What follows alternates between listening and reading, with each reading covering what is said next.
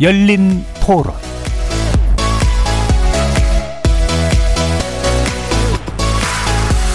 안녕하십니까. KBS 열린 토론 정준희입니다.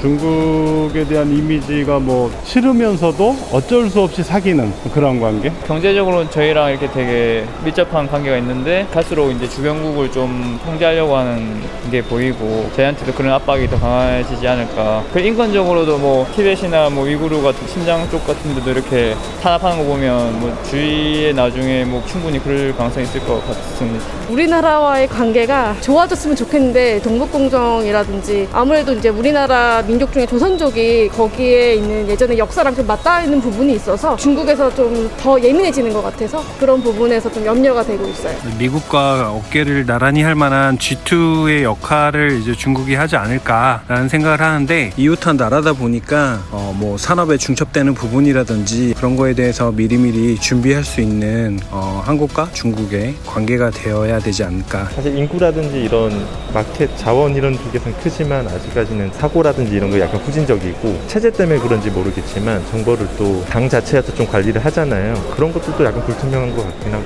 그래서 저희는 수출을 먹고 사는 나라인데 미국하고 중국 관계 또 안 좋잖아요. 그러다 보니까 저희는 미국 눈치도 봐야 되고 중국 눈치도 봐야 되는 경우가 있는 것 같긴 하더라고요. 근데 잘 됐으면 하는 바람인 거죠.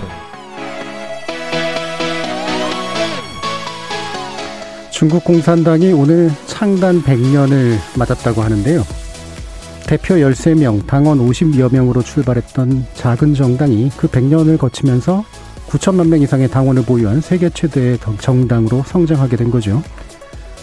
초거대 국가를 단일 정당이 통치하는 대단히 특이한 사례라고 할 수 있는데요. 일국의 정당을 들여다보는 일 자체도 또 특이한 일이긴 합니다만 이 초거대 국가를 지배하는 이 정당이 결국 세계와 동아시아 지역 그리고 한반도에도 다방면에 난해하고도 난감한 질문을 던지고 있기 때문입니다. 중국을 지배하고 있는 공산당의 성격을 어떻게 봐야 할 것인지 그리고 이와 밀접하게 연계된 중국의 미래는 한반도와 세계의 미래 또 어떻게 맞물릴 것인지 미중 패권 경쟁 속 대한민국의 선택은 어디로 향해야 할 것인지 결코 만만치 않은 질문들이지만 답을 회피할 수는 없습니다. 오늘 KBS 열린 토론에서는 중국 공산당 100년사를 되짚어보면서 우리의 미래를 열어가는데 도움이 될 만한 질문을 던지고 답을 찾아보는 시간 마련했습니다. KBS 열린 토론은 여러분이 주인공입니다.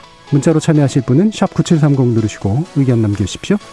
단문은 50원, 장문은 100원의 정보 이용료가 붙습니다. KBS 모바일 콩, 트위터 계정 KBS 오픈, 그리고 유튜브를 통해서도 무료로 참여하실 수 있습니다. 날카로운 의견과 뜨거운 참여 기다리겠습니다. KBS 열린 토론 지금부터 출발합니다. 살아 있습니다. 토론이 살아 있습니다.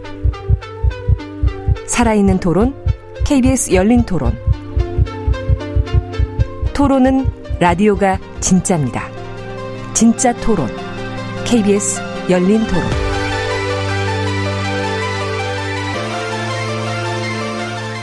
오늘 논의를 위해 세 분의 전문가 모셨습니다. 먼저 국립외교원 중국연구센터의 김한권 교수 나오셨습니다. 네, 안녕하세요. 그리고 성균관대 중국대학원 안유화 교수 나오셨습니다. 네, 안녕하세요. 호서대 교양학부 전가림 교수 나오셨습니다. 네, 안녕하세요. 청취자 여러분들도 다양한 의견 부탁드리겠습니다.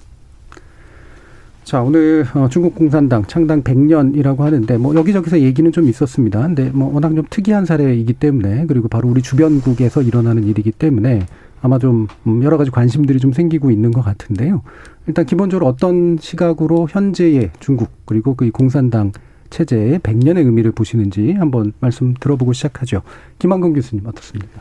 예, 어, 중국의 발자취를 돌아보면 근현대 역사를 관통하면서 영향력을 끼친 중국 공산당의 역할을 제외하고는 예. 참 설명하기 힘든 부분이 많을 것 같습니다. 그만큼 중국 공산당이 어, 중국 역사 또 중국인들에게 끼친 영향은 참 크다고 볼 수 있습니다.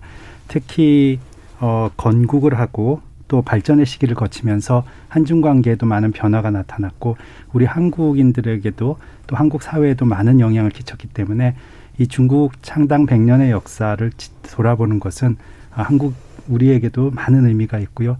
특히 100년을 회고해 보면서 향후에 아, 중국 공산당이 어떠한 길을 걸어가고 이에 영향을 받은 중국인들과 중국 예. 사회가 어떻게 변화할 것인지 그걸 전망해 보는 것도 참 의미가 있다라고 생각됩니다. 예, 알겠습니다. 안효화 교수님 말씀도 들어보죠. 네, 그 중국 공산당은 1921년 7월 23일에 어, 창립이 됐고요. 지금 정확하게 어, 100년이라는 지금 어, 기념 행사를 하고 있습니다. 어, 저 같은 경우에는 중국에 있을 때 중국 광성당원이었고요. 어, 지금은 아닙니다. 왜냐하면 당비를 안 내면 자동 탈당이 돼요. 그래서 네. 유학한 이후로 당비를 못 내는 바람에 지금 자동 탈당입니다. 근데 공산당 속성에 대해서는 어, 공부를 많이 했고 어, 교육도 많이 받았어요. 그래서 어, 뭐 제가 한마디로 일단 어, 말씀드리면 공산당은 혁명을 위한 당이었고요. 그래서 정권 탈취를 목적으로 해서 만들어진 거예요. 그래서 어, 정확하게 49년에 정권 탈취에 어, 스- 승리를 했고요. 그래서 공산당의 핵심은 혁명을 위한 당이라는 거예요. 권력 쟁탈을 위한 당이라는 거예요. 모든 어, 당이 그렇지 않습니까? 근데 네, 권력을 그래서- 가지려고 하죠 모든 당. 네, 그래서 78년 이후로는 예. 개방을 하면서 중국 공산당은 혁명이라는 개념보다도 어, 통치를 위한 당으로 바뀝니다. 예. 그 말은 뭐냐면 어, 변해가는 중국 국내 상황에 따라서 그때그때 실사고시를 강조하면서 어, 상황에 따라 변하는 이런 어, 그리고 실시로 계획하는 실사고시적 이런 통치를 위한 당으로 어, 변해왔다고 보시면 되고요. 어, 오늘 그 백조년 기념 행사에서 그 시진핑의 한 연설을 보면은 다시 혁명을 강조하고 있는 분위기예요. 예. 그래서 이 혁명은 국내의 단결과 어, 중국의 발전을 제하는 해외 세력과의 혁명을 다시 강조한다. 예. 아, 이렇게 보는 게 어, 좀 더 현실적이지 않을까 싶습니다. 예. 안효화 교수님께서 주신 혁명이라든가 정권 탈취 그리고 통치라는 게 일반적인 정치학적 개념에서는 약간 좀 낯설게 느껴지긴 하거든요. 통치라는 거는요, 주로 포커스가 경제 쪽에 많이 맞춰져 있고요. 예. 혁명이라고 하는 거는 어, 무력 투쟁에 좀 더 맞춰져 있습니다. 네. 네. 예. 예. 정가린 교수님. 지난 100년의 역사를 돌이켜 보면은 상당히 많은 뭐 굴곡이 있었습니다. 그 과정 속에서 공산당은 어, 미약한 힘으로 시작하긴 했지만 그리고 100년이 지난 지금은 아마 G2라고 대변되는 어, 미국과 중국 간의 어떤 패권 경쟁 속에서의 중심축에 있고요. 또 그것을 주도하는 하나의 세력으로 볼 수 있을 겁니다. 과거에는 이 체제 경쟁의 의미라기보다는 앞서 말씀하셨다시피 혁명, 어, 체제를 만들기 위한 거였었는데 예. 지금은 이제 체제에 대한 우월성을 좀 어, 강조를 해야 되는 그런 상황에 직면해 있거든요. 어, 냉전이 끝난 지가 벌써 상당한 기간이 지났음에도 불구하고 여전히 어, 사회주의 국가와 자본주의 국가의 갈등 그리고 대립 반목이 여전히 진행되고 있는 것이 사실입니다. 특히 지금 우리가 바라보고 있는 중국 공산당은 어, 단순한 혁명뿐만 아니라 체제와 이념을 주도해가는 그런 어, 당이라는 측면에서 우리가 좀, 어, 좀 다른 시각으로 볼 필요가 있다. 과거의 그 기본적인 어떤 혁명의 시각으로 보게 되면은 설명할 수 없고 타협할 수 없는 부분이지만 지금은 세계화 시대 속에서 어, 손을 잡고 같이 나가야 되는 상황인데 문제는 어, 일반적으로 우리가 정치학에서 얘기하게 되면 당은 어, 교체가 되게 돼 있거든요. 그렇죠. 네, 네. 세- 어, 균형과 발전이라는 측면에서의 변화 속에서 이제 어, 세력은 교체되게 돼 있는데 중국의 공산당은 그렇지 않다는 겁니다. 그래서 당 이퀄 국가, 당은 곧 국가라는 그런 체제 속에서 우리가 직면해야 되는 어, 앞으로의 현상은 어떠할 것인가에 대한 면밀한 분석 그리고 이해가 바탕이 되지 않는다라 그러면은 아마 우리가 바라보는 중국 은 어, 상당한 편차가 있을 수 있다라고 생각합니다. 그래서 오늘 이 자리는 예. 뭐 비단 중국 공산당 창당 100년이라는 의미보다는 우리가 중국을 새롭게 알아나가는 그렇죠. 그런 시간이 된다는 측면에서 의미가 있는 것 같습니다. 예. 그 사실 그 방금 정가린 교수님 말씀하신 것처럼 이들이 말하는 메시지가 이제 우리의 시각에서 어떻게 이해돼야 되는가라는 측면이 되게 중요할 것 같은데 이를테면 뭐 그러니까 체제 보통은 이제 체제 안에서 그 정권 경쟁을 하기 위해서 당이 만들어지는데 혁명당이라고 표현됐던 건 그러면 기존 체제를 부정하기 위한 당이었던 거고 그러나 새로운 체제를 만들었고 만들었으니까 이제 통치로 이제 옮겨간 거고 근데 이제 지금 또 다른 이제 혁명을 얘기하고 있는 건 이 체제를 위협하는 어떤 다른 것에 대한 이제 어, 좀 넓은 의미에서 이제 혁명 같은 그런 의미로 느껴지는데요. 그래서 그런가 시진핑 국가지성이 이제 중화민족을 굉장히 강조를 했습니다. 어, 한편으로는 이해가 가지만 또 한편으로는 어, 이게 다민족 국가인데 이런 중화민족을 강조하는 것은 되게 양면적인 효과가 있을 것 같다라는 느낌도 좀 있거든요. 어떻게 보세요? 예, 개인적으로 어 한족과 55개 소수민족으로 이루어진 예. 어, 중국의 사회 공동체를 이해한다면은 중화민족이란 그 용어를 강조함으로써 한족과 나머지 55개 소수민족과의 통합을 이루는 예. 공동체적 의미를 강조하는 것은 이해가 갑니다. 왜냐하면 중국 내부에서는 소수민족 문제로서 지금 특히 어, 신장 위구르 자치구의 인권 문제라든가 또 많은 소수민족 문제들이 그동안 나타났기 때문에 중국은 중화민족이라는 어, 커다란 어, 중국이라는 내부의 어, 그 영토 안에 살고 있는 다양한 어, 민족들 어, 조건들의 통합을 이루어서 예. 어, 그런 소수민족 문제도 해결해 나가고 정치적 결집과 또 공산당 리더십을 강화하려는 그런 모습이 나오기 때문에 아, 중화민족이라는 용어를 강조하는 것은 어찌 보면 중국의 국내 정치적으로 매우 필요한 어, 음. 그런 모습이다라고 생각됩니다. 근데 일반적으로 보면 이제 한족은 아니다라는 의미는 알겠는데 음. 다양한 소수 소수민족까지 중화민족으로 통칭하는 게 현실적으로 효과가 있나요? 어, 그건 좋은 질문이십니다. 예. 왜냐하면 거기에 대해서는 민족주의 이론 두 개가 부딪히고 있습니다. 그렇죠. 예를 들어서 어, 현대주의 이론에 의하면 어, 커다란 근대 역사 이후에 어, 대중 교육과 그 다음에 하나의 공동체를 계속 주입시킴으로써 여러 가지 갈라져 있던 소수민족들이 하나의 통합된 공동체로 나올 수 있다라는 이론이 있습니다. 대표적으로 프랑스, 이탈리아, 서유럽이 처음에 국가가 만들어지고 그 네. 내부의 사람들이 계속된 교육과 그 산업의 공동체 역할로서 하나의 그 민족 공동체를 이루었다는 이론인데요. 다른 하나는 말씀해 주신 대로 수천 년 동안 민족이란 공동체는 수천 년 동안 자연스럽게 역사, 언어, 생활 관습으로 나타나는 거기 때문에 종교 등등으로 일시적으로 교육이나 산업 근대화 현상에서 나타나는 공동체만으로는 형성되기 어렵고 일시적으로 모일 수 있다 해도 나중엔 가서는 예. 어, 갈라질 수 있다라는 이론들인데 지금 보면은 중국과 소수민족 문제가 중국 중앙 정부는 이런 현대주의 이론처럼 중화민족 아래에 모두 통합되길 바라고 네. 또 나머지 소수 민족들은 자신들의 민족적 정체성을 유지하려고 한다면 아, 여전히 소수 민족 문제는 중국 사회의 어, 고민으로 남을 것 같습니다. 음. 제가 잠깐 보충 설명 좀 네. 드리겠습니다. 어, 우리가 보통 이제 중화 민족 뭐 하면 하면은 어, 모든 중국 사람들을 분리를 합니다. 이제 한족과 그 외의 소수민족으로. 근데 사실 중국을 지칭하는 용어 중에서 대략 한 세 개 정도로 나뉠 수가 있는데 예. 중국, 중화 그리고 어, 화하라는 단어가 있습니다. 중국은 이제 지역적인 어떤 범위 내에서의 의미고 화하라는 거는 한족의 어떤 문화적인 우월성을 전제로 하는 겁니다.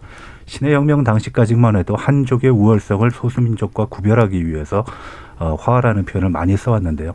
여기서 우리가 지금 쓰고 있는 중화 민족이라는 중화라는 단어는 다소는 중의적이고 포, 포괄적인 네. 의미입니다. 그래서 음. 모든 어, 소수민족을 포함한 중국이라는 지역이라는 범주 내에 살고 있는 모든 사람을 포괄한다. 아마 현대 국가 개념에서는 그럴 수밖에 없을 겁니다. 왜냐하면 국가를 형성하고 국력을 형성하는 몇 가지 요인 중에 인구도 있을 것이고요. 그리고 민족도 있을 것이고요. 외교도 있고 국방력도 있습니다. 그런 측면에서 보게 되면은 지금 앞서 말씀하셨던 티벳이나 위그르 같은 지역은 중국 땅의 한 6분의 1 정도에 해당하거든요. 근데 그 지역에 살고 있는 사람들은 얼마 안 됩니다. 근데 전반적인 중국을 이끌어 나가기 위한 하나의 중국을 강조하기 위해서는 모든 민족이 적어도 형식상으로는 평등하다라는 의미를 강조하기 위해서 예. 중화라는 표현을 쓰는 겁니다. 그래서 대만인 경우에는 중화민국이라는 표현을 쓰고요. 중국은 중화인민공화국이라는 음. 표현을 쓰는데 그때 중화는 한족이나 아니면은 중국과 어떤 특정한 것을 구분하는 것이 아니라 중의적이고 포괄적인 의미를 담고 있다라고 생각하시면 됩니다. 그러니까 중국 영토 내에 있는 모든 사람들이 다 같이라는 의미라고 해석을 하시면은 비교적 쉽게 이해하실 수 있을 예. 근데 이제 그 부분이 그래서 이게 이제 미국 같은 경우에는 다민족 국가인데 이제 결국은 시티즌 개념으로 합치는 거잖아요. 그렇죠. 영국 같은 경우는 이제 브리티시니스라고 하는 걸로 서로 다른 민족들을 합치는데 그거하고 동일한 계위처럼 느껴지진 않아서 시티즌 개념도 아닌 것 같고 그렇다고 해서 뭔가 이렇게 그걸 묶어주는 새로운 종류의 어떤 민족적 개념도 네, 아닌. 맞습니다. 이제 서방에서의 국가 형성 과정을 보게 되면 시민 혁명이라든지 이런 과정을 겪게 되는데 중국은 그런 과정이 없었거든요. 어, 기존에 있었던 어, 중원 지역에서 살고 있었던 대부분의 한족을 중심으로 한 그리고 한족이 93% 정도 차지합니다. 소수민족은 55개라고는 하지만 7%밖에 되지 않습니다. 그러나 현대 국가 개념, 속즉 우리가 얘기하는 어, 근대 국가의 개념에 의하면은 국가를 형성하는 모든 사람들에 대한 어떤 차별적인 요소를 전제로 해서 국가를 얘기하지 않습니다. 네. 그러니까 이런 측면에서 얘기하는 국- 중국이라는 거는 단순하게 그냥 중국에 살고 있는 사람들이다라고 음, 음. 해석을 하시는 게 편하고요. 서방의 기준에 의하면은 시티즌이라는 혹은 앞서 말씀드렸던 브리티시라는 그런 개념으로는 음. 설명하기 굉장히 힘든 그러게요. 부분입니다. 예. 그러면 이제 지금 안유한 교수님 같은 경우에 이제 중국에서도 계셨고 공산 당원이시기도 했고 음, 소수민족으로서 이제 중국에 포함된 바로 이제 그런 입장이셨던 거잖아요. 한번 또 말씀 주시죠. 이런 중화민족주의랄까 이런 것들이. 어, 중국에서는 그 시민, 국민 이런 단어를 쓰지 않고요. 인민이라는 예. 표현을 씁니다. 그래서 중국의 법허가 중화민 공화국이잖아요.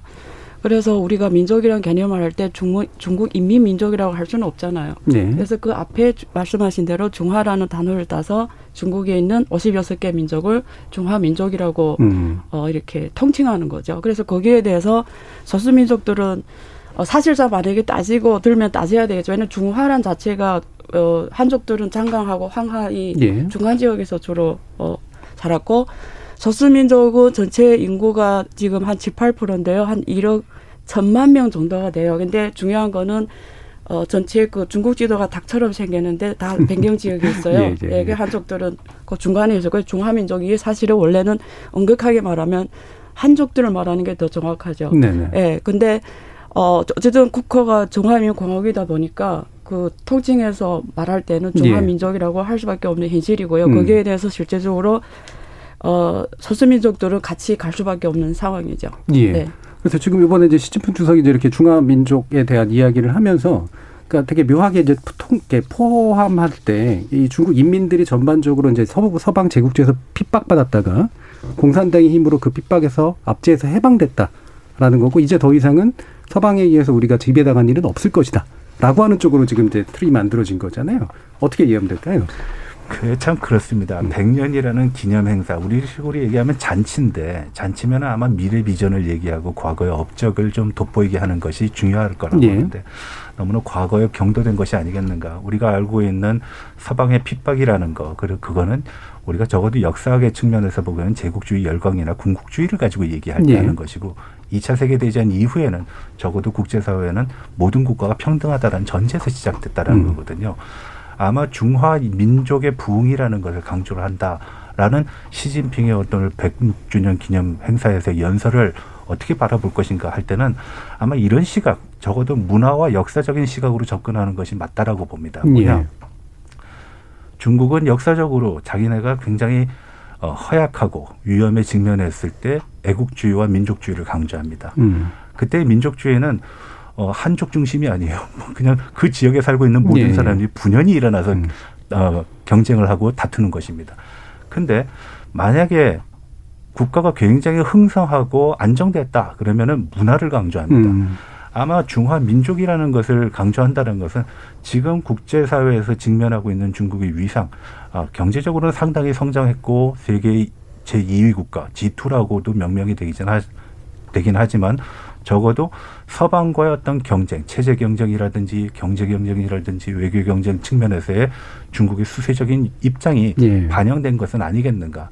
그렇기 때문에 100년도 훨씬 전의 일이었던 공산당이 나오기도 전이었던 네. 음. 어, 그런 역사적인 과거, 과오와 어떤 수치를 어, 다시 드러내는 것이 아니겠는가. 음. 어, 적어도 지금 중국을 가지고 넘보는 국가가 있을까요? 하는 음. 그런 의문은 한번 좀 던져볼 만한 질문이라고 봅니다. 예. 김한건 교수님은 어떠세요? 이런 지금 시진핑 주석이 이, 부분을 강조하고 있는 게 방금 이제 해석을 들어보면 현재 중국이 이제 약간은 포위 압박되고 있는 듯한 국제 질서 안에서 그거에 대한 어떤 반작용 정도를 읽히는긴 하는데요. 마찬가지로 생각하십니까? 예, 두 가지 의미가 있다라고 봅니다. 하나는 국내 정치적인데요. 예. 계속해서 말씀 나왔던 한족과 소수민족 문제에 관해서 예. 통합을 생각해서 그렇겠죠. 내부적으로 안정을 이루려는 모습이 있고요. 대외적인 의미로 본다면은 어, 외세 압박에 의해서 어, 중국인들이 모두 뭉쳐서 여기에 대해서 결집해서 대응하자라는 의미가 있습니다. 예. 중화민족이란 단어가 처음 중국 어, 문헌에 나타난 것은 양치차오가 어, 아편 전쟁 이후에 중국이 외세로부터 압박을 받을 때 처음에는 한족 중심으로 대응하려고 하고 어, 만주족 지도부에 관한 무능과 부패에 대한 불만을 표출하면는데요. 나중 가니까 우리 앞에서 설명해 주신 대로 이 중국인들, 중국 땅에 있는 모든 사람들이 힘을 합쳐야 될 의미가 있기 때문에 중화민족이라는 표현을 쓰면서 중국인들이 모두 뭉쳐서 그때는 한족과 소수민족이 모두 합쳐진 거죠. 외세의 압박에 대응하고 이 국난을 돌파해서 나가자라는 의미가 있었습니다.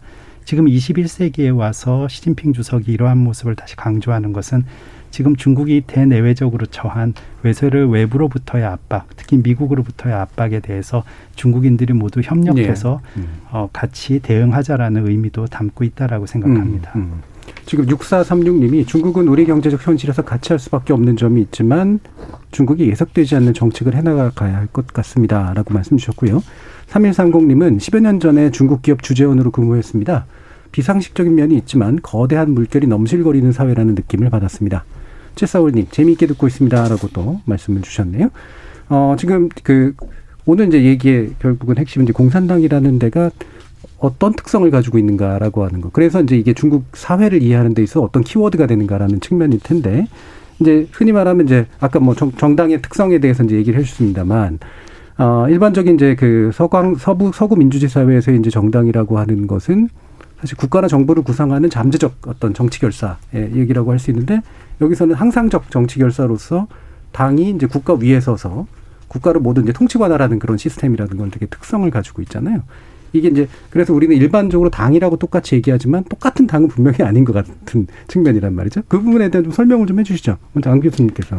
네, 중국은 권력 기구를 크게 나누면 세 개로 나눌 수 있고요.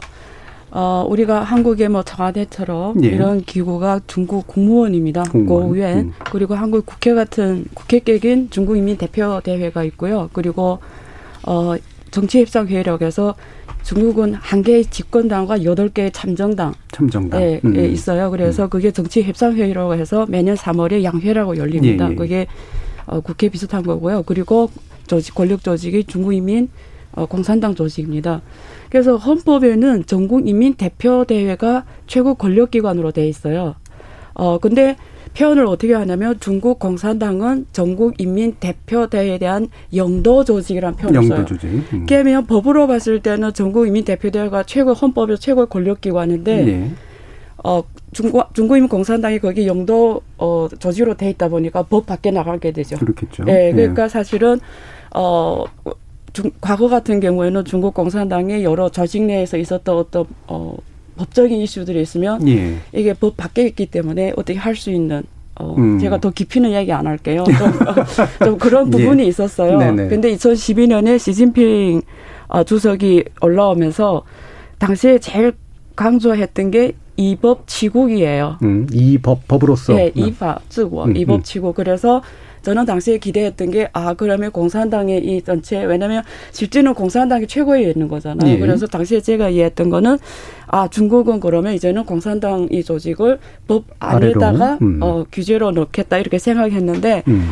어, 지금까지 움직임을 보면 어, 아직까지는 아닌 것 같고요. 예. 대신에 당 기율 거, 거, 거기 당 조직에 또 세 개의 핵심이 있는데 그 중에 하나가 군사위가 있고요. 중국은 군대가 국군이 아니라 당군입니다. 네네네. 그래서 당 안에 군사위원회가 사실 군사위원회 주석이 중국의 제일 높은 권력자예요. 그래서 보통 국가 주석은 군사위원회 주석을 겸임을 하거든요. 음. 그리고 당 중앙위원회가 있어요. 거기 당 서기가 지금 시진핑 서기가 예. 되고요. 그리고 옆에 당 기율 검사위원회가 있습니다. 그래서 그거는 그 당내에 존재하는 법적인 문제들, 부패라 이런 걸 당 기율 검사위원회에서 하는 거예요. 음. 예. 그래서 당이 당을 감시하는 거예요. 음, 당 그러다- 내에. 예, 그러다가 무슨 문제 터지냐면 당원이 아닌 사람들이 저지른 어떤 부패나 이런 거는 예. 사실상 없는 거예요. 음. 그래서 지금 만든 게 뭐냐면 범 국민을 아우르는 기율 검찰 조직을 만들었어요. 음. 그래서 그게 당 기율 검사위원뿐 아니라 전 국민 조, 전국적인 조직으로 만들어진 거예요. 그래서 앞으로 어, 부, 부정부패는 거기서 다루겠다고 예. 지금 그게 이번에 어, 몇 년 전에 그렇게 조직을 바꾼 거거든요. 어, 그래서 전반적으로 볼 때 중국이 정치 개혁에 남은 이슈가 그 이슈입니다. 지금 말씀드린 이법 예. 치국을 어떻게 할 것인가. 예. 음. 결국 당의 위치가 이제 사실은 네, 제일 재, 핵심이죠. 재정립되는 네, 건데. 네. 예. 정가리 보통 교수님. 우리가 정권의 어떤 평가에 대해서 실정을 하게 되면 정권의 교체가 되고 그리고 어, 정책을 잘 펼쳐 나가면 그 정권은 연장되고 유지가 되는 것입니다. 네. 근데 우리가 보통 앞서 안 교수님께서도 말씀하셨다시피 중국 사람을 우리가 인민이라고 얘기하는 거 어떻게 봐야 되는가? 왜 국민이라고 하지 않는가? 라는 거는 어떻게 보면 굉장히 간단한 답으로서 설명을 드릴 수가 있습니다. 우리가 보통 게티스버그의 선언을 가지고 얘기를 했을 때 of the people, by the people, for the people 뭐 세 가지를 가지고 얘기하는데 마지막에 by the people 국민에 의한 선출 이란 측면에서는 중국은 존재하지 않습니다. 네. 중국이 그렇다고 일당 독재긴 하지만 한나의 당만 있느냐 그건 아닙니다. 음. 다당제 체제를 형식상으로 유진하고 있습니다. 다만 정권이 교체가 되지 않는다라는 거죠. 그렇죠. 그래서 우리가 지금 기본적으로 우리의 시각에서 중국의 공산당을 이야기를 이야기를 한다 그러면은 이 당은 교체되지 않는 당이다. 네. 나머지 뭐 소수 정당들은 허수다라고 볼 수 있는 것이고 국민은 스스로의 정권 교체와 정책에 대한 심판을 할 수가 없다. 라고 얘기할 수 있는 것입니다. 그래서 북한도 주민이라고 얘기하지 우리가 국민이라는 표현을 쓰지 않거든요. 자, 그러면 여기서 우리가 한 가지 얘기할 것이 있습니다. 중국 공산당이 지금의 결과론적인 것을 보게 되면은 잘하는 것도 있고 못한 것도 굉장히 많습니다. 잘 아시다시피 50년대 대학진이 있었을 때 뭐 어, 공식 발표된 자료는 없지만 추정되는 자료에 의하면 3천만 명에서 4천만 명이 사망한 경우가 있습니다. 그러면 엄청난 실, 실책이죠. 정책적으로 보게 되면.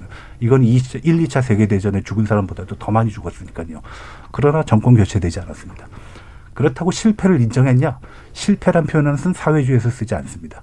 예, 과오라는 표현을 예. 쓰게 됩니다. 그러니까 그런 측면에서 보면 공산당은 국가보다 위에 있다라는 답이 성립이 되는 것입니다. 그러니까 앞서 말씀드렸다시피 어떤 조직을 가지고 얘기하면 상당히 얘기하기가 복잡해지는데 예. 분명한 것은 교체되지 않는다. 음. 체크한 밸런스는 당 내에서 이루어지는 것이지 당, 당 외에서 이루어지지 않는다. 그리고 속칭 어, 그 지역에서 사는 사람들은 스스로의 정당을 선택을 하거나 평가를 할 수 있는 위치에 있지 않다. 이게 기본적인 맥락이라고 보시면 됩니다. 예. 혹시 김한근 교수님 더 덧붙이실 분 있으신가요? 예, 개인적으로 생각하면 예, 어, 중국이 어, 중국 공산당이 이렇게 오랜 기간 통치해 오고 영향력을 발휘할 수 있는 것은 어, 일단 역사적으로 아까 말씀드린 근대 역사에서 현대 역사까지 넘어올 때 예. 어, 그 당과 국가, 민족에 대한 기여도가 우선 첫 번째라고 생각합니다. 그렇기 음. 때문에 정통성을 중국인들이 부여했다라고 생각합니다. 즉 어, 아편 전쟁 이후에 그렇게 중국인들이 어, 백년의 수치라는 백년 국치라는 표현을 쓰면서 외세와 일본에 의해서 많은 치욕과 그다음에 혼란 그리고 주권을 뺏기는 찢어지는 고통을 겪었을 때 결국 이 국난을 모두 극복하고 새로운 중화인민공화국이라는 새로운 건국의 기반을 마련한 것이 중국 공산당이고 예. 공산혁명의 성공이었기 때문입니다. 그러다 보니 일단 어, 공산당 체제에 관한 정통성을 중국인들로부터 부여받았다라고 생각됩니다. 그 이후에 어, 개혁개방 정책으로 인해서 경제가 발전하고 민생이 발전하게 되니까 어, 또다시 국민들로부터 어, 이 리더십에 관한 인정을 받았다라고 생각합니다.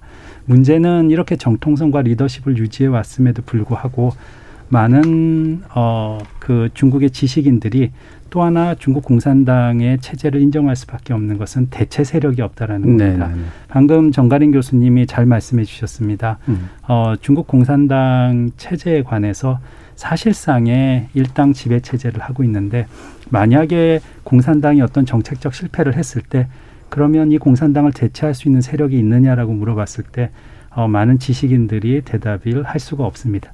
그러다 보니 대체 당 대체할 수 있는 세력이 없기 때문에 여전히 중국 공산당 내에서의 정책적 변화를 요구하고 음. 비판적 지지를 하는 모습이 나타나고 있습니다. 예. 그러다 보니 중국 공산당이 어, 지금과 같은 어, 일당 지배 체제를 유지할 수 있고 또 한동안으로도 대체 세력이 없기 때문에 어, 유지될 것으로 생각하는 음. 부분이 예, 많습니다. 정거리 제가 한 가지 보충 설명을 음. 드리도록 하겠습니다. 그러면 우리가 이 시점에서 의문을 가질 수 있는 거지. 공산당이 그럼 어떻게 100년을 유지해 왔는가? 음.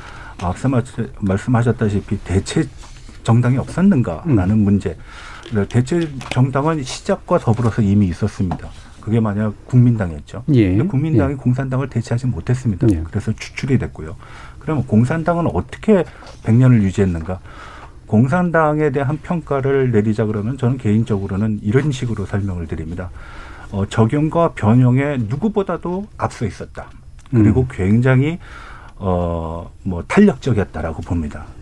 공산당이 처음 됐을 때 국민당으로 들어갑니다. 처음에는 공산당 내부에서 굉장히 많은 반발이 있었어요. 당 공산당 아닌데 왜 국민당으로 들어가냐? 그건 외연을 확장하기 위한 조치였고요. 그리고 일본과 맞섰고요. 그리고 요번 그 시진핑의 백년 연설에서 한국 정전을 굉장히 자, 자랑스러운 것으로서 예를 들었는데 그건 뭐냐면은 제국주의 열강 그리고 체제와 이념을 달리하는 자본주의 국가였던 미국과 예. 대결을 했다라는 것입니다. 그리고 실, 끊임없는 50년대, 60년대 실패를 거듭하고 그리고 문제를 많이 야기했죠. 또 잘 알고 있는 67년서부터 76년도까지의 국내적인 대혼란이라고 얘기할 수 있는 문화대혁명까지 했습니다. 사회 전체적으로 보면 엉망진창이었다라고 얘기할 수 있습니다. 그럼에도 불구하고 78년에는 속칭 사회주의 진리는 무엇인가라는 질문을 통해 가지고선 개혁 개방을 하고 시장 경제 체제를 받아들입니다. 사회주의에서 시장 경제 체제를 받아들일 수가 예. 없습니다. 그래서 앞에 한 단어 붙인 것이 중국 특색의 사회주의 시장 경제라는 겁니다. 그러면 공산당이 100년을 유지할 수 있었던 것은 바로 이러한 과정에서의 면면에서 우리가 그 답을 얻을 수가 있었습니다. 적대시했던 당에 투입이 됐고, 예, 이제 들어갔고요. 그리고 제국주의 열광과도 싸웠을 뿐만 아니라 사회주의 기본적인 어떤 반대 세력이라고 얘기할 수 있는 자본가와의 타협, 그리고 시장 시스템을 받아들였다라는 거. 그게 바로 적용과 변용.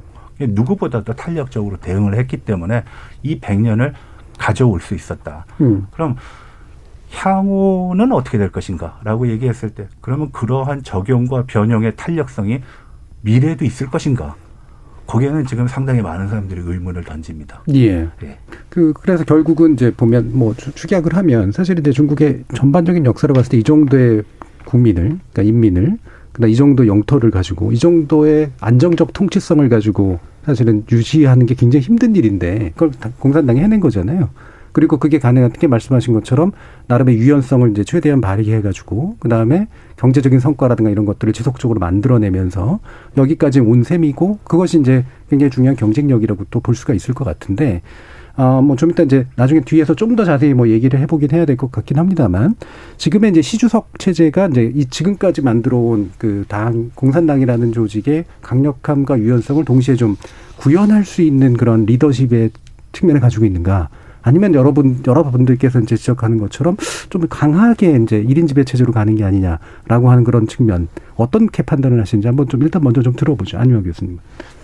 그 공산당 정치가 그러니까 아까 100년 동안 사실 이렇게 중국이라는 사실 100년 전에 중국은 열강들에 의해서 예, 굉장히. 전 세계에서 가장 낙후한 어 굉장히 분열된 이런 어 국가에서 어 지금은 G2는 왔잖아요. 예. 그러니까 그리고 통일된 국가잖아요. 이거는 누가 부정해도 공산당의 가장 큰 업적입니다. 이거는 정말 대단한 업적이에요. 네. 그래서 중국 인민들이 공산당에 대한 지지율이 어, 지- 지난번에 설문조사가 나왔는데요. 거의 어, 96% 이상이에요. 그래서 저는 이래요. 한 국가의 어, 최고 영도자와 어떤 정당이 계속 갈 수 있냐 안 갈 수 있냐의 본질은 예. 인민입니다. 중국식 표현을 하면 예. 한국식 표현을 하면 국민이에요. 그러면 결국은 아무 저는 아무리 이렇게 북한처럼 이런 고도의 이런 이런 체제라도 결국은 이 국민들 인민들한테 배를 굶게 하고 혹은 어떤 고통을 주면 그게 어느 정도까지 가면은 나는 뒤집힌다고 생각해요. 네. 예를 들면 어 바다는 배를 뒤집게 돼 있다는 거죠. 그런 면에서 핵심은 경제거든요. 근데 중국 사람들이 지금 느끼는 자기의 지금 실제 체감으로 느끼는 경제 생활은 지금 살고 있는 어 사람들 대부분이 굉장히 과거에 비해서 삶의 질이 너무 올라와 있다라는 거죠. 예. 이게 첫 번째 포인트고요. 그래서 앞으로 계속 갈 수 있냐는 중국 경제가 핵심이라는 거고요. 대부 경제가 두 번째는 지금 미국 중심으로 동맹국을 동원해서 중국을 견제하잖아요. 오히려 이거는 시진핑 지도부한테 장기 안정적인 집권한테 굉장히 굿뉴스라는 거예요. 왜냐하면 이렇게 외부 세력이 온다고 중국 국민들이 느꼈을 때, 중국 인민들이 느꼈을 때는 단, 단결할 수밖에 없어요. 예. 공동의 외부 세력이 있기 때문에. 그래서 아이러니하게도 바이든 중심의 지금 미국의 이런 대중 전략이 중국 국민들을 더 똑똑하게 묻히게 하고 지금 지도부가 더 안전하게 갈 수 있는 자기 정권을 갈 수 있는 외부 환경이 만들어졌다라는 거죠. 예. 그래서 이 두 가지인 것 같아요. 네. 예. 결국은 이제 경제 성과. 뭐 네. 이건 사실 뭐, 뭐 자본주의 네. 국가들도 마찬가지고요. 네. 네. 어, 그 다음에 이제 외부의 어떤 위협이 이제 국내 정치를 사실은 굉장히 결속시키는 면이라는 건 분명히 있으니까. 그럼 이제 그 시진핑 체제가 이런 조건하고 어떤 역량, 경쟁력, 비전 이런 걸 가질 수 있느냐라는 측면일 텐데요. 이 부분에 대해서 한번 또 말씀 한번 들어볼까요? 예, 먼저 안용화 교수님께서 지적하신 부분에 대해서 동의합니다. 예.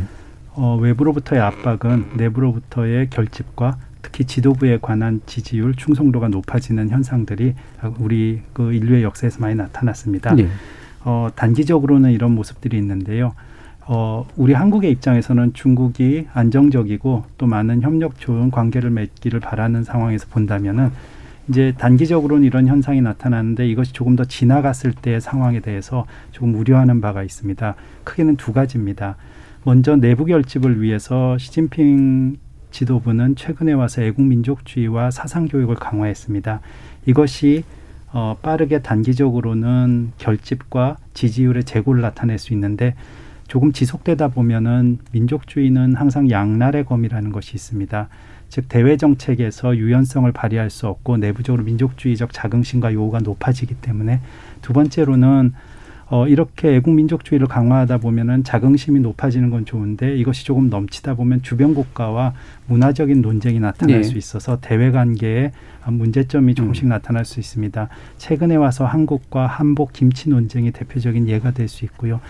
무엇보다도 결정적인 거는 시진핑 주석의 권력 강화 과정이 그 기반이 어 마오쩌둥과 덩샤오핑과는 좀 차이가 있다라는 것입니다. 마오쩌둥과 덩샤오핑은 오랜 공산주의 혁명과 대장정 그리고 건국 발전에 의해서 그 민족과 국가에 대한 업적과 기여로서 카리스마를 권력 카리스마를 가질 수 있었습니다. 즉 업적과 기여가 많기 때문에 네. 자연히 권력 카리스마가 생겼는데 시진핑 주석의 같은 경우에는 내가 반부패 정치 개혁을 할 테니까 나한테 힘을 좀 몰아달라라고 해서 권력이 강화됐고요. 이기에 들어와서는 어, 내부 개혁을 완료하고 대외적으로는 미국과 대등한 전략적 경쟁을 해야 되는 상황이니까 지지를 해달라라고 해서 권력이 가- 강화됐습니다. 즉 미래에 나타날 업적을 어, 담보로 예. 현재 권력을 강화한 거죠. 근데 만약에 혹시 미중의 전략적 경쟁 구도에서 계속 중국이 압박을 받게 되고 안유아 교수님 지적하신 대로 만약 미국의 견제로 인해 가지고 경제 성장률이 더뎌지기 시작한다면 도리어 지금의 시진핑 주석의 권력 강화 과정은 국내 정치적으로 역풍을 받을 수도 음. 있습니다. 예, 거기까지 좀 듣고요. 어, 왜냐하면 예. 예. 지금 이제 신하이밍 대사님께서 전화가 연결이 돼 있어서요. 일단 좀 먼저 좀 네. 들어보고 계속해서 논의 한번 좀 이어가도록 하죠. 어, 신하이밍 대사님 안녕하십니까? 아, 안녕하십니까, 은퇴님. 전주한 중구 대사 신하민입니다. 예. 어, 예. 제가 이제 중국어를 할 줄 몰라서요. 근데 한국어를 한국말 굉장히 하십시오. 예. 저는 한국말 좀 배웠습니다. 한국어를 굉장히 잘하시는데 그 배경이 좀 있으시죠? 한국어에 능통하신 배경이. 아, 예. 그, 그 외교부에 들어가기 전에 음. 한국말을 공부했고, 예. 들어가서 한 30년 동안 계속 그 한반도 관련된 업무 했으니까 음. 조금 합니다. 예. 아, 예. 자, 오늘 이제 중국 공산당 창당 100주년이라고 하는데요. 간단히 한번 소회 한번 부탁드릴까요? 알겠습니다. 오늘이 중국 공산당 그리고 중화 민족에게 매우 중요하고 장엄한 날입니다. 음. 100년 전 중국 공산당 창당 당시 창립 당시 불과 50여 명 당원이지만 오늘이 중국 공산당은 이미 9,506만 명이 당원이 됐습니다. 14억 명의 인구 대구 리더하고 글로벌 영향력을 지난 세계 제1위 집권당이 되었습니다. 예.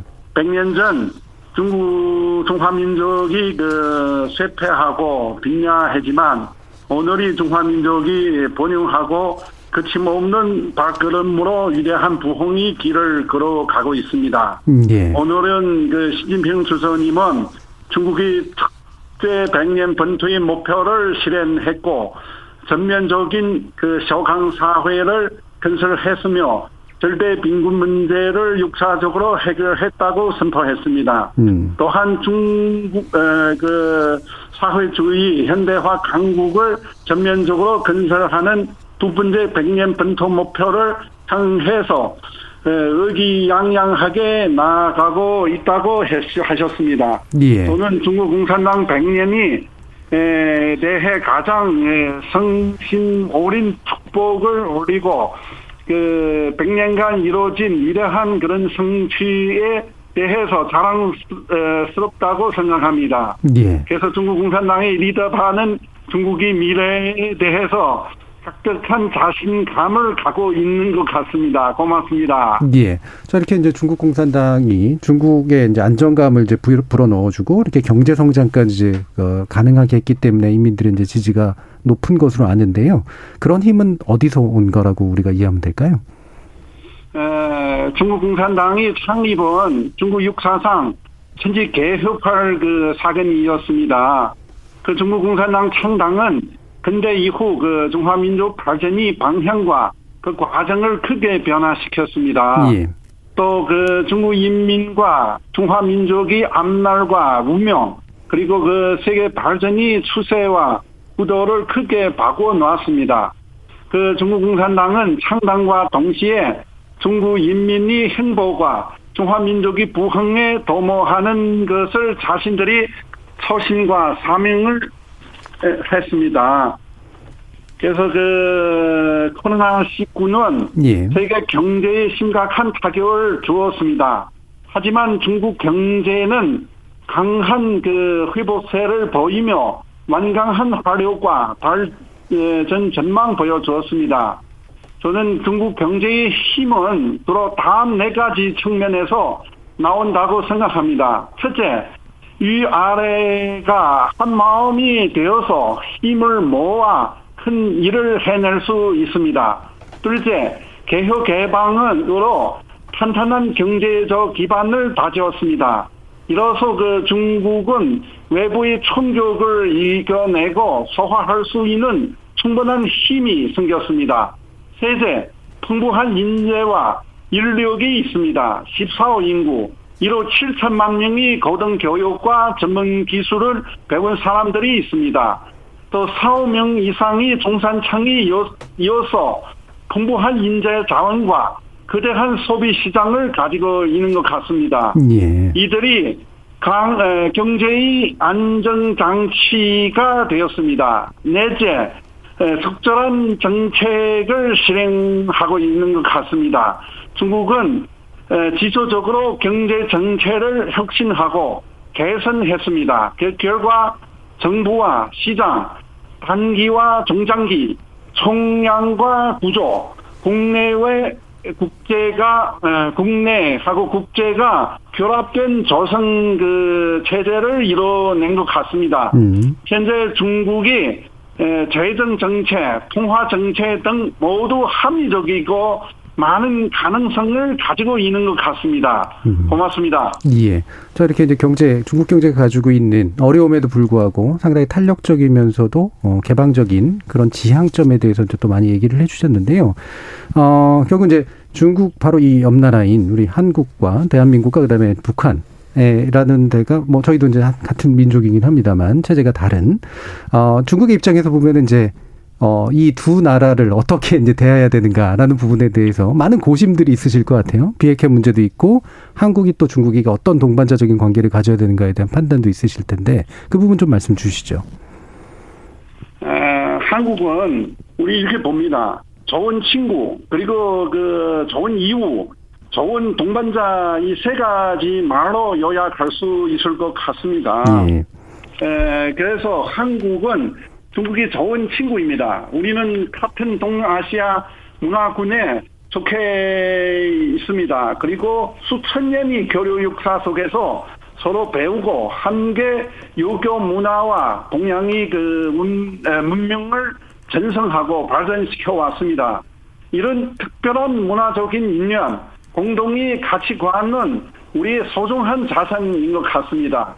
한국은 또 중국이 좋은 이웃입니다. 우리는 들어질 수 없는 가까운 이웃입니다. 동아시아의 평화와 안정, 단결과 협력은 우리 공동의 이익에 부합된 것 같습니다. 그리고 한국은 중국이 좋은 동반자입니다. 우리는 폭넓은 공동의 이익을 가지고 있습니다. 그리고 각 분야, 특히 경제와 무대 무역에서의 교류가 매우 에, 밀접합니다. 작년에 중한 무역액은 근 거의 3천억 달러에 달았습니다. 이 수치는 한미, 한일, 그리고 한국과 유럽과의 무역 총액 모두 합친 것과 비슷합니다. 그래서 양국은 밀접 그 민실상부한 전략적 협력 동반자 말씀할 수 있습니다. 비록 우리 양국 간 이런저런 문제가 있고 양국 의 민리도 한 한층도 개선할 필요가 있지만 우호와 협력은 주류이자 그 대국으로서 양 에, 양측은 이를 소중히 여겨야 하는 것 같습니다. 예. 그리고 그 아까 한반도 문제도 이야기했는데 이렇게 봅니다. 우리 중국은 한반도에 가까운 이웃이며 한반도 문제의 중요한 그 에, 관련국입니다. 그래서 중국이 한반도의 비핵화 실행과 평화와 안정 유지, 에, 대화와 협상을 통해서 문제 해결을 위한 일관되게 노력하고 있는 것 같습니다. 예. 또 오래 기간 한반도 문제의 정치적 해결을 위해서 계속 노력해 왔습니다. 현재 한반도 대화가 그 일부 어려움이 그 봉착한 것 같은데 이와 관련 국들은 교차 상태를 타개할 방법은 함께 모색해야 합니다. 중국이 제시한 장기 bình衡과 단계적 단, 동식적 조치는 한반도의 문제를 정치적 해결 에, 프로세스를 추진하기 위해서 에, 가능한 방안인 것 같습니다. 예. 한, 한반도에서 남과 북이 관계를 개선한 것은 중요합니다. 중국을 그것을 계속해서 지지할 것입니다. 음, 알겠습니다. 자, 오늘 여러 가지 뭐 질문들에 대해서 아주 어, 자세한 답변 감사하고요. 어, 또 많은 축하도 드리고 앞으로도 또 좋은 동반자 관계를 마련하기 위해서 힘있게 힘써 주시기를 부탁드리겠습니다. 감사합니다. 아, 예, 알겠습니다. 앵계님 고맙습니다. 교수님들 고맙습니다. 네. 시청자들 고맙습니다. 예, 감사합니다. 자, 지금까지 싱하이밍 주한 중국 대사와 함께 이야기 나눠봤습니다.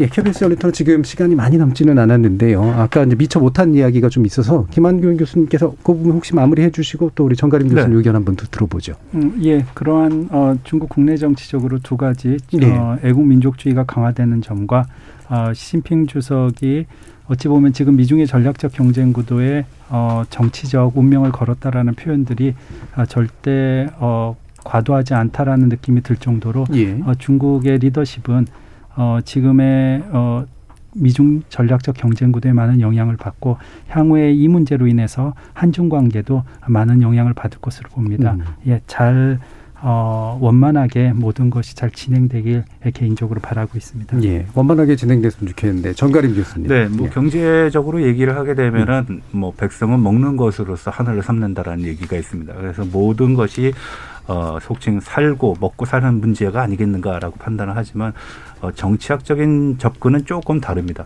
이게 단순하게 먹는 거 가지고 모든 것이 해결할 수 있느냐 그렇지 않다라는 것이죠. 예.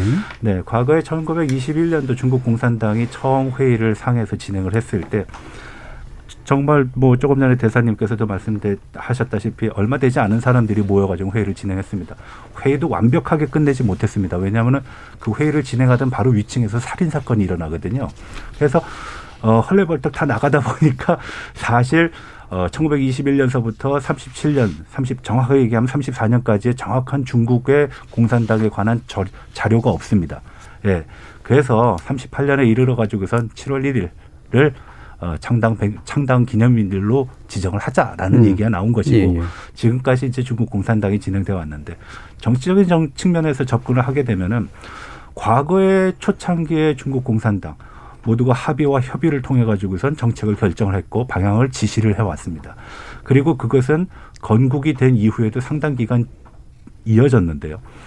불과 몇 년이 지나지 않아 가지고선 중국에서 나타난 현상 중에 하나가 바로 일당 지배적인 어떤 성격이 나타나게 되는 겁니다. 네. 그러니까 잘 알다시피 모택동의 중심적인 어떤 그런 어뭐 집권이 이제 됐다는 거죠. 그 과정을 우리가 면면을 보게 되면은 아, 마치 주기 주기와 같은 어떤 곡선을 그리고 있습니다. 정치와 혁명과 어, 계급 투쟁을 강조하게 되면은 중국 경제는 나락으로 빠졌습니다. 그게 음. 이제 인민공사고 대약진이고 뭐 이런 것들이거든요. 그리고 문화대혁명이고. 근데 정치를 얘기하지 않고 경제를 얘기하게 한다. 그리고 국가의 어떤 미래 비전을 얘기한다 그러면 경제는 발전했고 사회는 안정되었습니다.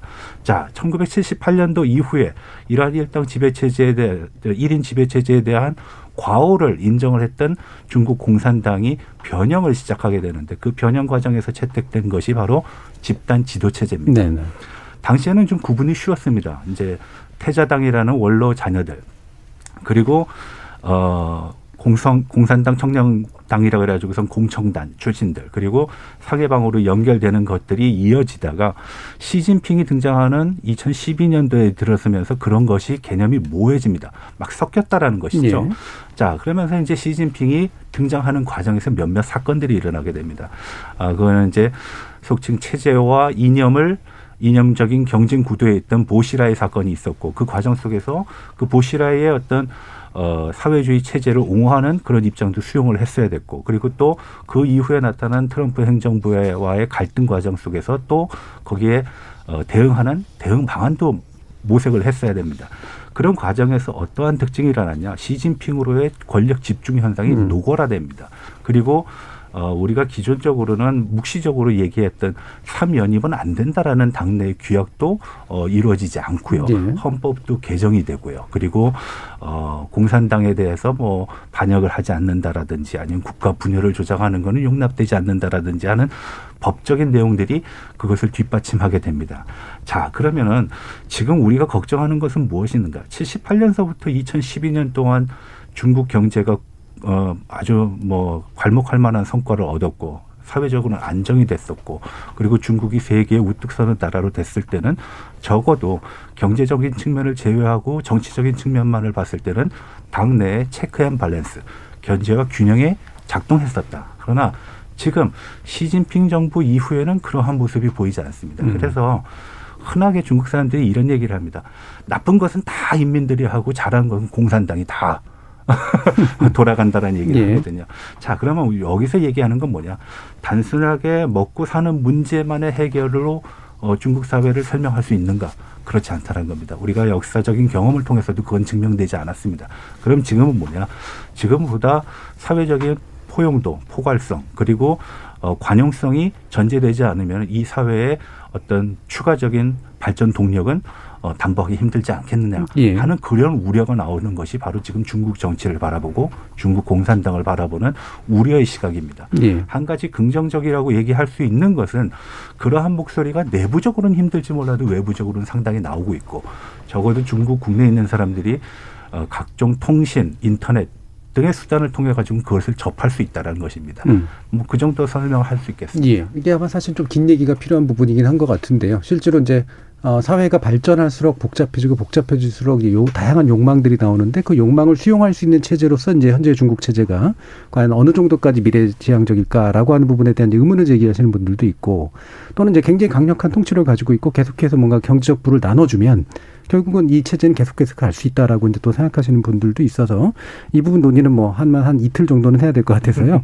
요 정도로 일단 정리를 하고 어 지금 이제 미국과의 구도 문제를 또 몇 가지 간단히 좀 요약을 해봐야 될 것 같아요. 뭐 미중 관련된 문제는 우리가 열린 통해서 많이 했습니다만 핵심적으로 보면 이제 미국이 중국을 보는 시각과 중국이 중국 스스로 그리고 미국을 보는 시각의 격차가 너무나 커 보인다. 라고 했을 때 이게 이제 굉장한 갈등으로 드러날 수밖에 없는 요소잖아요. 그러니까 지금까지 흔히 이제 미국과 이제 중국 사이 경제적 나름대로의 동반자 관계가 있었던 부분들이 완전히 이제 불가능한 그런 상황까지 와 보이는데 어떻게 전망하십니까? 교수님. 음, 지금 어 확실하게 말씀드릴 수 있는 거는 우리 인류가 예. 어 100년의 변혁의 시대에 앞에 와 있다. 어, 왜 그러면 100년의 변혁의 시대에 앞에 와 있냐? 핵심은 미국과 중국과의 관계가 앞으로 어떻게 되냐에 따라서 그렇죠. 예. 어, 달라, 달라지는 그래서 지난번에 영국의 CBR은 코로나 때문에 어, 좀 앞당겨져서 2028년이면 중국의 GDP가 사실 미국을 초월한다 이런 음. 예측치를 내놨잖아요. 그래서 지금 전 세계가 사회주의 일당 독재라고 하는 그러니까 익숙하지 않은 어떤 체제 그리고 어 자본주의 민주주의 국가에서 굉장히 기본 이념으로 하는 민주주의가 가장 소- 소중한 가치인데 중국은 그런 체제가 아니라는 측면에서 앞으로 중국이 가장 큰 문제는 그러니까 사실 중국 사람은 중국 공산당에 대한 인정도가 굉장히 높아요. 예, 어, 사실 중국 사람 민주주의에 대한 어, 솔직히 말하면 요구가 음. 외국이 이렇게 막 압력 주는 것처럼 거기에 대해 별로 생각하지 않거든요. 그래서 어 이거는 외국 사람들이 중국을 볼 때 굉장히 인권과 민주주의를 가장 핵심 가치에 놓으면서 예. 지금 반중국과 민주 미국과 동맹국 이런 구도로 가버렸어요. 그러니까 어 중국 중미 관계가 두 나라 관계가 아니라 중국과 미국 동맹 관계로 가버렸다는 거죠. 그래서 가- 과거의 글로벌 가치 사슬에는 미국과 중국과 이런 하모니 속에서는 각 나라가 자기 잘하는 거를 global value chain에서 네. 내놔가지고 가성비만 따지고 경제 효율성만 따져서 서로 위민하는 글로벌 어, 체인이었다, 공급망 체인이었다면 미국이 동맹국을 앞서서 어, 중국을 견제하면서 이제는 고, 이 공급망 체인이 갈라지는 거죠. 근데 이 공급망 안에 제일 중요하게 들어간 게 이제는 다국적 기업들이 고민해야 되는 게 경제성뿐만 아니라 플러스 안보라는 개념입니다. 그렇죠. 그러니까 경제에 안보가 들어가 버렸고 국가 간의 경제 협력에 안보가 들어가 버렸어요. 그렇게 되면은 지금 중국이 어 중국 내 인민들이 굉장히 중국 공산당을 지지하고 옹호하지만 중국 기업들이 해외로 나갈 때 중국 기업을 받아들일 수 있는 나라가 과연 몇 개일까는 엄청, 엄청한 도전이거든요. 예. 이런 면에서 앞으로 아, 시진핑 지도부가 이걸 전략적으로 굉장히 이걸 어, 지금 중요시하고 있어요. 그래서 생각하고 있는 게 오히려 미국은 어, 어떤 다- 자기네만의 이런 그, 어, 우, 우, 우- 우란을 만든다고 하면 예. 네트워크를 만든다 하면 중국은 다자주의를 강조하고 개방주의를 강화하고 있고 다양성을 강화하고 있거든요. 그런 면에서 앞으로 어 미국 이외 그 동맹국들이 있잖아요. 유럽 예. 그리고 아시아는 한국이 있고 일본이 있잖아요. 그래서 중국은 전략적으로 한국에서의 동아시아에 있는 이제 우리 대사님 말씀하신 것처럼 한국과 일본의 전략적 지위를 중국은 굉장히 중요시하고 개선하려고 하는 거예요. 네. 그리고 유럽에서는 프랑스라든가 이탈리아라든가 독일 같은 나라와의 관계 개선이 굉장히 중요하기 때문에 EU와 중국 간의 투자 협정도 맺었고 그리고 지금 유럽에 대해서 중국이 엄청 투자도 많이 하고 있어요. 그래서 우리가 한국의 입장에서 이 문제를 말해보면 한국은 역사에 가장 우리가 어떻게 보면 두 나라가 싸우면 우리는 굉장히 뭐 어디에 줄 서나 이런 고통스러워 보이지만 시각을 바꿔보면 역사적으로 가장 좋은 기회가 왔다. 그래서 왜 그렇게 말씀드릴 수 있냐? 중국은 주변의 국가의 관계를 개선할 수밖에 없어요. 그렇다면 주변의 국가가 다 반중으로 돌아서 버리면 예. 오히려 자기를 억제하는 건 되기 때문에 중국은 오히려 앞으로 시진핑 지도부는 주변과의 관계를 훨씬 개선하는 데더 신경을 음. 쓸것 같고요. 그 사례로 하나 간단하게 말씀드리면 사실 중국과 사드 이슈가 있어서 굉장히 예. 냉전이 진행이 됐잖아요. 근데 이번에 어, 지금 문화 콘텐츠는 중국에서 굉장히 중요한 이슈잖아요. 근데 이번에 한국 게임사 펄 어비스가 지금 중국어로 黑色沙漠라는 이런 게임 이름인데 이 판호를 받았거든요. 예. 그러니까 어떻게 보면 그 물꼬를 트는 음. 그러니까 어떤 제스처가 보여주는 이런 한한령을과는 달라지고 있다 이런 네, 말씀이신 분위기가 바-? 예. 달라지고 있기 때문에 앞으로는 글로벌 공급망 협력 관계가 안보라는 개념이 들어오기 때문에 예. 이제는 중국과 어, 한국 관계가 전략적 파트너십, 전략적 동반자로 돼 있어요. 예. 전략적 동반자 개념은 일반인들은 모를 수가 있는데 한국과 미국과의 관계는 동맹국으로 돼 있어요. 그러면 전략적 동반자 관계는 동맹 다음의 관계입니다. 네. 아마 이, 이 사실을 아는 분들은 많지는 않을 건데 그만큼 중요한 위치에 와 있다라는 거예요. 그게 그래서 중국이 그렇게 보고 있다는 건가요? 아니죠. 한국하고 중국이 맺은 게 전략적 동반자 관계라고요. 예. 이명박 때 어, 만든 거고요. 예. 그 이후로는 원래 한 단계 더 업그레이드 한다고 하는데 지금 전략적 동반자라 어, 그 관계로 외교 관계는 그렇게 돼 있다라는 거예요. 네. 그래서 앞으로 한국과의 중국 관계 개선에 있어서 이제는 경제의 어, 효율성보다도 이제는 안보라는 걸 중국과의 관계에서 고민하는 이슈로 들어왔고요.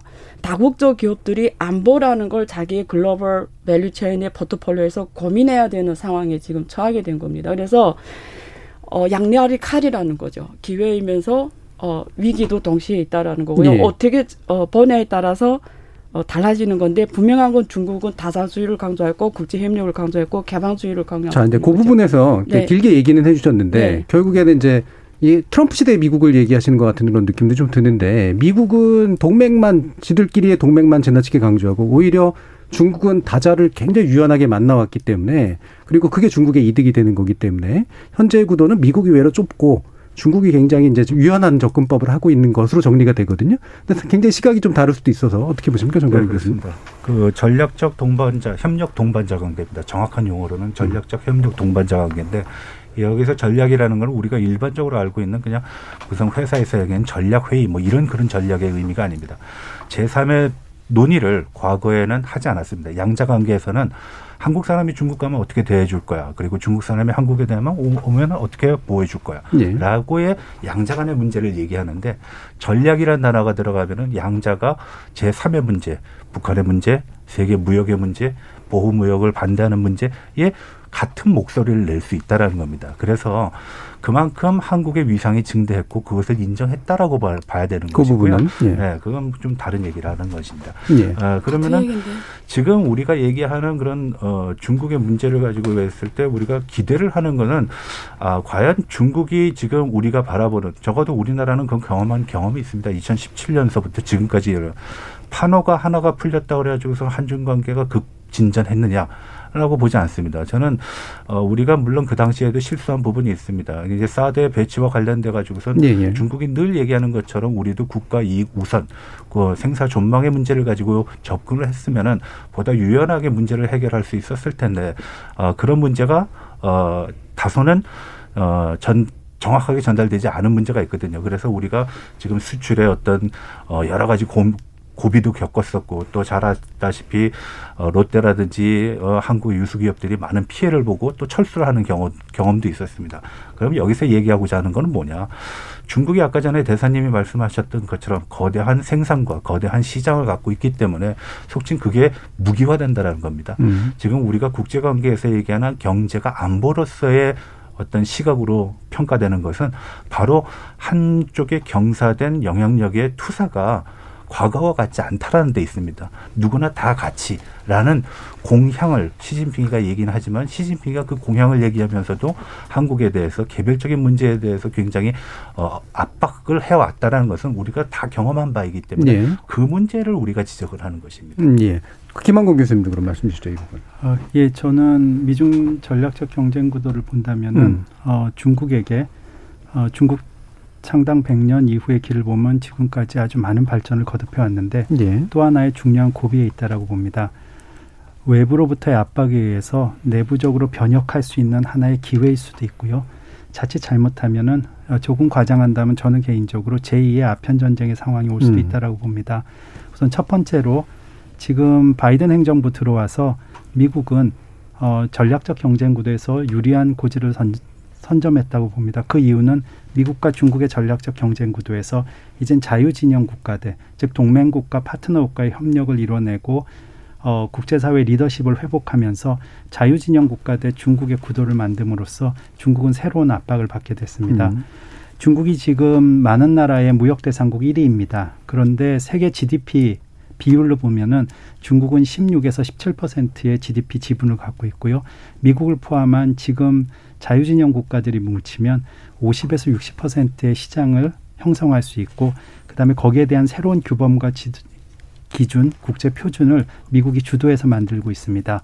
자칫하면은 중국은 자신들에게 불리하게 만들어진 이러한 60%의 시장에서 예. 새로운 규범에 들어가지 않으면 들어가면 불리해지고 안 들어가면 배제되는 상황을 맞이할 수도 있습니다. 시진핑 주석의 지, 어, 지도 중심으로 한 지도부가 만약 새로운 어, 변혁을 이뤄내고 개인적으로는 베트남 같은 공산당 일당 체제라도 베트남 체제는 미국과 매우 원만한 협력 관계를 하고 있습니다. 과연 중국이 어느 정도 음. 내부적 개혁을 할 수 있느냐 하면은 이건 새로운 기회가 될 수도 있고요.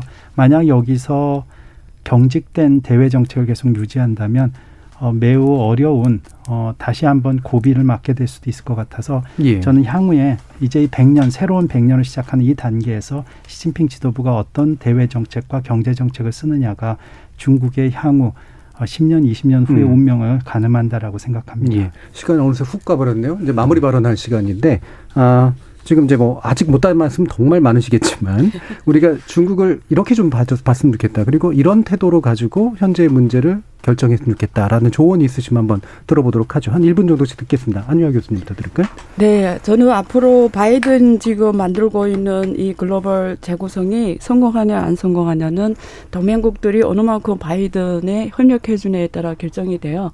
그래서 어 사실 그 저는 그렇게 쉽지 않다고 봐요. 같은 목소리를 내는 게 그러니까 구상하는 것과 현실은 많이 다를 거다. 그래서 어, 운신의 폭이 굉장히 저는 있다고 생각하고요. 현실적으로 어, 독일이나 프랑스, 이탈리아가 움직이는 거 보면 결코 유럽이 순순히 그렇게 미국이 American first를 외치면서 글로벌 어, 이런 다자주의를 강조하는 데서 그렇게 순순히 협력하지는 않을 거고요. 네. 자기네가 탈중국화 도구로 쓰이지는 않을 거예요. 그래서 음. 어, 그렇게 쉽게 저는 세상이 그렇게 바이든 생각도로 가지 않는다고 생각합니다. 음. 네. 김한근 교수님.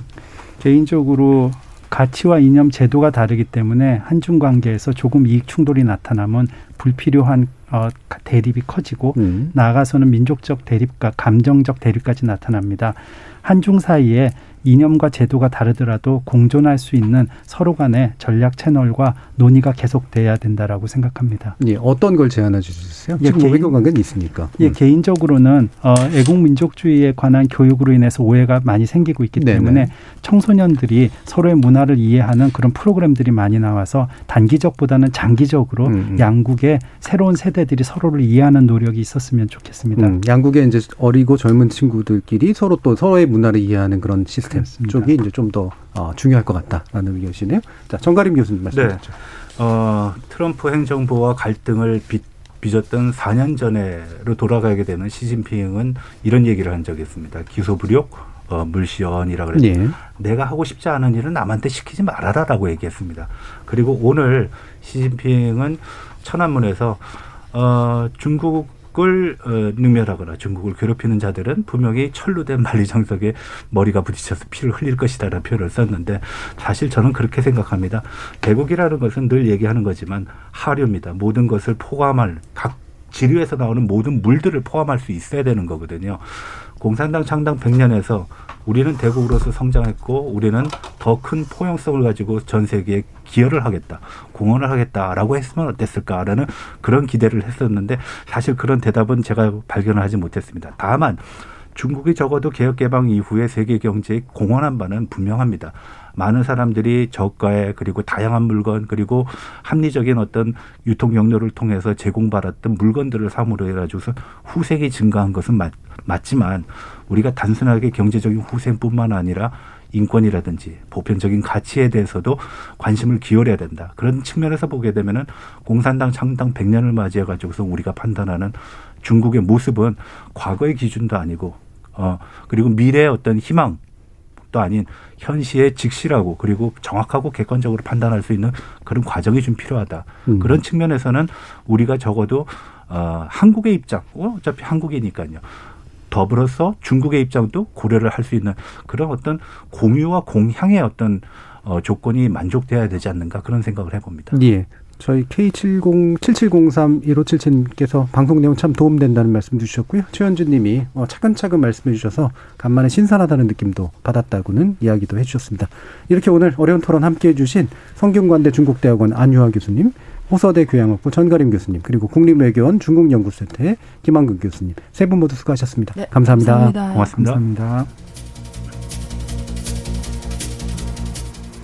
공산당 창당 100주년을 맞는 중국의 일성을 들어보면 대부분에서는 좀 묘하게 고전적이고 자기중심적인 느낌도 드는데 또 어떤 부분에서는 꽤 현대적이고 인류 보편적인 시각도 들어 있습니다. 어쩌면 바로 그런 이질적인 요소들의 긴장감이 오늘의 거대 중국을 만들고 발전시킨 동력인지도 모르겠습니다. 그렇다면 이후 중국의 100년은 다양성을 꿰는 유연한 보편주의로 새로운 시대 정신을 만들어 갈까요? 아니면 통치성 확보를 위해 다른 모든 걸 종속시키는 불행하고 혼란스러운 미래로 연결될까요? 그 파장은 한 국가만의 문제로 끝나진 않을 테니 우리도 면밀히 주시하고 대비할 필요가 있겠습니다. 지금까지 KBS 열린 토론 정준이었습니다.